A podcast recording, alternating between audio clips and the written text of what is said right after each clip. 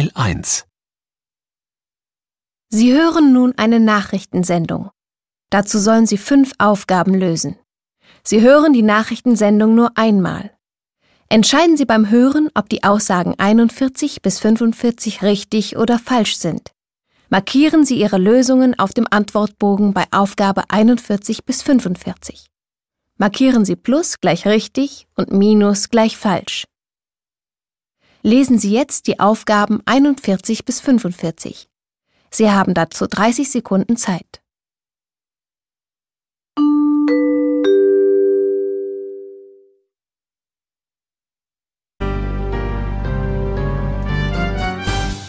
Zwanzig Uhr die Nachrichten. Berlin. Der Chefvolkswirt der Deutschen Bank, Walter, hat die Wirtschaftsentwicklung in diesem Jahr als katastrophal bezeichnet. Die laue Erholung sei angesichts der vergangenen drei Jahre der Stagnation ein unerträgliches Ergebnis, sagte Walter im Deutschlandfunk. Das erste Quartal sei bereits schlecht gelaufen, der Geschäftsindex gehe weiter zurück und nun drohe auch das Ostergeschäft auszufallen. Dazu könne von einem Aufschwung, wie ihn die Bundesregierung prognostiziert hatte, keine Rede sein. Auch die sechs führenden Wirtschaftsforschungsinstitute haben für das laufende Jahr ihre Prognose für das Wirtschaftswachstum in Deutschland von 0,5 auf 0 Prozent nach unten korrigiert. Berlin. Das Bundeskabinett befasst sich heute mit der geplanten Förderung von Spitzenuniversitäten in Deutschland. Dazu wird Bundesbildungsministerin Buhlmann einen Bericht vorlegen.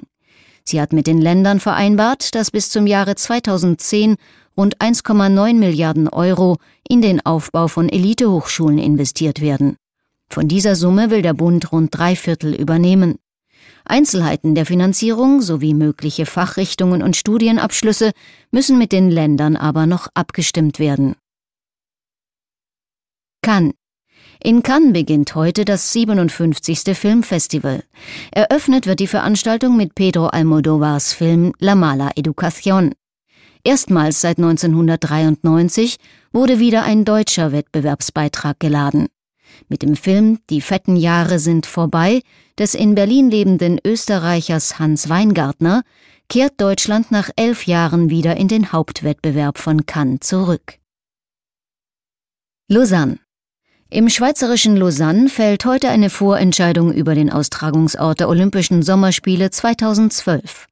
Das Internationale Olympische Komitee IOC bestimmt, welche Bewerberstädte weiter in der Auswahl bleiben. Insgesamt bewerben sich neun Städte, darunter Leipzig, zusammen mit Rostock. Die endgültige Entscheidung über den Austragungsort fällt im Juli nächsten Jahres. Darmstadt. In Darmstadt hat gestern Abend ein vierjähriger Junge seine Eltern und die Polizei in Atem gehalten. Der Junge hatte im Flur seines Elternhauses gespielt, war dann aber plötzlich verschwunden. Die Polizei entdeckte den Jungen nach stundenlanger Suche wohlbehalten auf dem Parkplatz des Finanzamtes Darmstadt und brachte ihn zurück nach Hause. Wiesbaden. In Hessen suchen noch über 21.000 junge Leute einen Ausbildungsplatz. Für sie standen Ende April nur 9.400 Angebote zur Verfügung. Das teilte die Regierungsdirektion Hessen der Bundesagentur für Arbeit mit. Am Tag des Ausbildungsplatzes, am vergangenen Donnerstag, hatten Berufsberater knapp 950 neue Ausbildungsplätze ermittelt. Bei der Veranstaltung wurde weiterhin für die Schaffung neuer Ausbildungsplätze geworben. Ergebnis 439 Jugendliche können noch in diesem Jahr ihre Ausbildung antreten.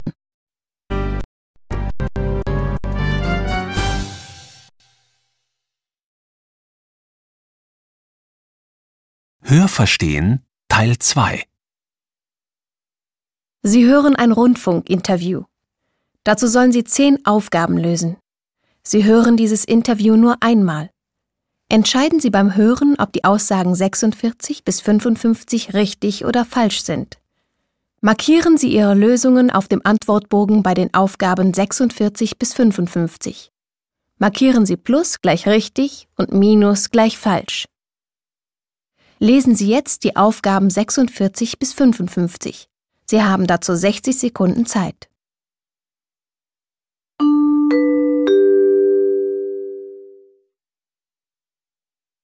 Miriam Pressler ist bei uns zu Gast in Hörensagen. Sie ist Autorin für Kinder, Jugendliche und Erwachsene, Übersetzerin und fremdsprachliches Multitalent. Mehr als 30 Bücher hat Miriam Pressler inzwischen verfasst und über 200 Titel aus verschiedenen Sprachen übersetzt. Guten Morgen, Frau Pressler. Schön, dass Guten Sie bei uns sind. Im Juni, genauer am 18. Juni, Ihrem Geburtstag, wird Ihnen die Ehrendoktorwürde der Universität von Groningen verliehen. Freuen Sie sich darüber? Ja, Natürlich freue ich mich darüber. Ähm, es ist vor allen Dingen, es ist auch so unerwartet. Und ähm, ich habe halt wirklich etwa fünf Jahre lang über Anne Frank gearbeitet und das ist wohl der Hauptgrund dafür. Freuen Sie sich auch darauf, auf die Feierlichkeiten? Sehr. Wenn Sie dann in Groningen sein werden, Sie übersetzen ja sehr viel aus dem Niederländischen ins Deutsche und die Laudatio gehalten werden wird. Wie werden Sie antworten? Ich werde niederländisch antworten. Ich habe noch drei Monate Zeit, um äh, die Sprache auch in der umgekehrten Richtung zu üben. Ja. Denn ich, ich brauche ja keine Wörter zu lernen. Passiv habe ich die ja alle drauf. Ich muss nur irgendwie mich dazu bringen, dass ich auch spreche. Das ist nämlich interessant, weil viele Menschen gar nicht äh, wissen, dass man von einer Sprache in die andere Sprache übersetzen kann, ohne diese Sprache auch sprechen zu können. Man denkt automatisch, das, ja, muss man kann, ja dann können. Das kann man locker. Sie haben die Biografie der Anne Frank geschrieben? Ja, ich habe vor allen Dingen, ähm, es hat ja angefangen damit, dass ich die historisch-kritische Ausgabe übersetzt habe. Ja. Das ist ein Riesenbuch. Und äh, dann habe ich eine neue Leseausgabe von Anne Frank zusammengestellt. Die deutsche Übersetzung, die es früher gab, die war nicht besonders gut. Die war von einer sehr alten Frau gemacht und die hat... Äh, es fehlte ihr der Kontakt zur deutschen Sprache. Und ihre Sprache klang sehr altmodisch. Und jetzt erwähnen wir mal was Privates. Mutter von drei inzwischen erwachsenen Töchtern und Großmutter von wie vielen Enkelkindern, Frau Sechs. Pressler? Haben Sie überhaupt Zeit für Ihre Enkel? Sie machen Lesereisen ohne Ende, Sie schreiben viel. Ja, also ich habe, die Enkel wohnen ja, wohnen ja nicht direkt neben uns und äh, wenn, wenn sie kommen, habe ich natürlich Zeit und wir haben angefangen, jedes Jahr mit drei Enkeln in Urlaub zu fahren. Wohin geht's? In, an die Adria. Und wohin geht's da an die Adria? Ach, irgend so ein Campingplatz in der Nähe von Venedig. Immer derselbe? Bis jetzt ja. Wie, wie oft waren Sie da schon? Äh, dreimal. Was ist der Vorteil vom Campingplatz? Äh, dass er geschlossen ist und dass äh, die Kinder frei laufen können und man kann dort solche Wagen mieten mit Aircondition und mhm. genügend Platz und so und es ist sehr bequem. Schon die gehobene Campingplatzklasse. Was machen die drei Töchter? Schreiben die alle wie Sie? Nein. Frau Pressler, Sie wurden 1940 in Darmstadt geboren, mitten im Zweiten Weltkrieg hineingeboren in ein Land, das von den Nazis beherrscht wurde. Welche Erinnerungen haben Sie an Ihre Kindheit? Wann setzen diese Erinnerungen ein? Ich bin bei Pflegeeltern aufgewachsen und äh, meine Erinnerungen haben sehr, sehr stark mit Krieg zu tun. Also ich erinnere mich an Bombardierungen, an, äh, ja, an Keller und solche Sachen. Das war in Darmstadt? Das war in der Nähe von Darmstadt. In der Nähe von Darmstadt. Und Ihre Pflegeeltern, was für Menschen waren das? Die waren sehr alt. Die haben außer mir noch äh, vier eigene Enkel aufgezogen. Und äh, es waren sehr einfache Menschen, ja. Und also fast Pflegegroßeltern. Ja, eigentlich ja. ja. Und die haben Sie in welcher Art und Weise aufgezogen? Würden Sie nachträglich sagen, das war okay so? Nein. Nicht? Nein. Warum nicht? Möchte ich lieber nicht drüber sprechen. Gut. Ähm, Sie waren dann in einer Art Internatsschule ab dem 11. Lebensjahr. Ja. Welche Menschen waren in dieser Zeit für Sie wichtig? Niemand. Niemand. Ich war sehr allein damals. Mhm. Dieses Alleine sein, äh, das taucht auch in ihren Werken zum Teil auf. Kinder, die sich alleine fühlen, die damit Schwierigkeiten haben, aber auch aus diesen Schwierigkeiten wieder herauskommen. Äh, vielleicht frage ich mal nach dem ersten Buch, an das Sie sich erinnern können. Äh, das allererste Buch, da war ich fünf Jahre alt oder vier Jahre alt. Ich weiß es nicht mehr. Ich konnte jedenfalls schon lesen. Ich konnte lange lesen, bevor ich in die Schule kam. Mhm. Und meine Pflegemutter ist immer putzen gegangen. Und da habe ich von einer dieser Damen ein Buch geschenkt bekommen. Das war ein Reiseführer St. Petersburg. Reiseführer St. Petersburg. Ja, Und den haben Sie also verschlungen. Allererstes ja? Buch, lange Jahre, mein einziges Buch. Ihre ersten Leseerfahrungen haben sich wo abgespielt? An welchem Ort? Oh, an sehr vielen Orten. Also zu Hause nicht. Ähm, bei uns musste jeder arbeiten und ähm, lesen galt also nicht als Zeitverschwendung. Äh, ich habe vorwiegend ähm, ja, draußen gelesen. Wir hatten einen Schuppen, da war ein, Dach, also ein Dachboden drüber. Mhm. Da habe ich sehr gerne gelesen. Bin ich sehr auf den Wald gegangen lesen. Und äh, ja, eigentlich, wann immer ich konnte. Ich hatte immer irgendwo ein Buch bei mir. Viele Menschen, die später Schriftsteller werden, führen von Kind an schon Tagebuch. Haben Sie das getan? Ich habe einmal Tagebuch geführt, da war ich noch bei meinen Pflegeeltern. Und meine Pflegemutter hat mein Tagebuch gefunden und gelesen. Und seitdem habe ich nie wieder Tagebuch geführt. Dabei machen Sie ein sehr grimmiges Gesicht. Ja. Das hatte also üble Folgen. Es hatte sehr üble Folgen. Die Sie jetzt auch nicht weiter ausführen wollen, nehme ich an. Es wurde bei uns halt schnell geprügelt. Es wurde schnell geprügelt. Also es gab äh, Erfahrungen von ja. geprügelt, geschlagen werden ja. in ihrer Kindheit. Ja. Das ist ja wichtig. Das ist auch wichtig, äh, wenn man anfängt, zum Beispiel ihre Bücher zu lesen und verstehen zu wollen, woher kommt das? Warum beschäftigen sich sich so viel mit solchen Hörverstehen Teil 3 Sie hören jetzt fünf kurze Texte. Dazu sollen Sie fünf Aufgaben lösen. Sie hören diese Ansagen nur einmal. Entscheiden Sie beim Hören, ob die Aussagen 56 bis 60 richtig oder falsch sind. Markieren Sie Ihre Lösungen auf dem Antwortbogen bei Aufgabe 56 bis 60. Markieren Sie Plus gleich richtig und Minus gleich falsch.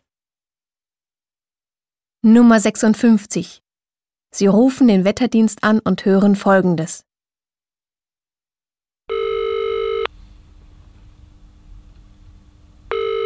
Sehr geehrte Dame, sehr geehrter Herr, Sie sind verbunden mit der automatischen Ansage der Wetterstation in Potsdam.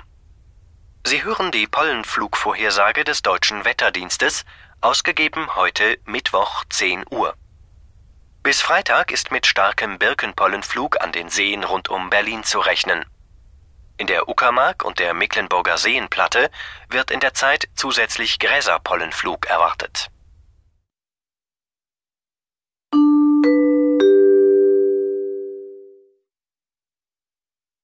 Nummer 57. Sie hören folgenden Veranstaltungstipp im Radio. Es ist mal wieder soweit. Frankfurts Banken und Bürogebäude in der Innenstadt können am kommenden Wochenende im Rahmen von Führungen betreten werden. Versäumen sollten Sie es nicht, den wechselnden Blick von Citibank, Japan Center, vom Messeturm, den Zwillingstürmen der Deutschen Bank auf die Stadt, den Main, den Taunus und den Odenwald zu genießen. Wie im letzten Jahr ist auch diesmal mit großem Andrang zu rechnen. Karten gibt es daher auch schon vorher an den bekannten Vorverkaufsstellen, am Empfang des Messeturms sowie dem Haupteingang der Europäischen Zentralbank, wo der Rundgang auch startet.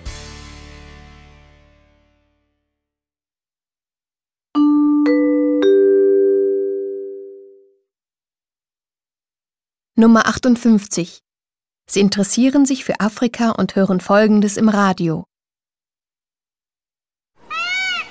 Lust auf Afrika? So ganz in der Nähe? Große wilde Tiere im Mondschein sehen? Wer das erleben möchte, sollte zur afrikanischen Nacht im Kronberger Opel zukommen. Am 8. und 9. Juli, jeweils von 21.30 Uhr bis 2 Uhr, können Sie Tiere aus der afrikanischen Savanne bei geheimnisvoller Beleuchtung durch Feuerkörbe und Fackeln beobachten. Dazu Feuertänzer, afrikanische Masken, untermalt von den heißen Rhythmen einer Percussion Band. Kasseneinlass ist ab halb zehn.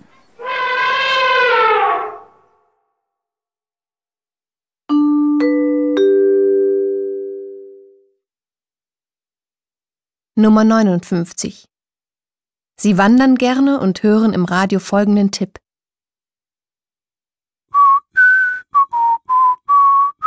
Ja, das Wandern ist es Müllers Lust. Am kommenden Sonntag um 9.30 Uhr lädt der Wanderverein Grüner Strumpf, alt und jung, zum Ausflug ins Ronneburger Hügelland ein. Durch Eichen- und Buchenwälder marschieren wir zur größten Burgfeste Hessens. Treffpunkt der circa fünfstündigen geführten Wanderung ist die Autobahnraststätte Hanau Nord. Wen unterwegs der Hunger überkommt, auf der 17 Kilometer langen Strecke sind ausreichend Einkehrmöglichkeiten in landestypischen Gasthöfen vorhanden. Und den, der durchhält, belohnt der Wirt des Burgrestaurants mit Ritterspieß, Grillwürstchen und Schwarzwälder Kirschtorte. Lust bekommen? Dann machen Sie doch mit, aber denken Sie dran, festes Schuhwerk nicht vergessen.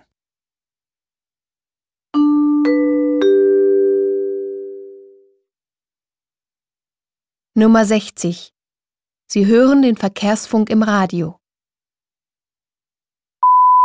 Und nun der Verkehrsfunk. A3 Würzburg Richtung Nürnberg zwischen Höchstadt Ost und Erlangen West zurzeit 5 Kilometer Stau wegen eines defekten Fahrzeugs. Vorsicht, der Stau befindet sich hinter einer Kurve.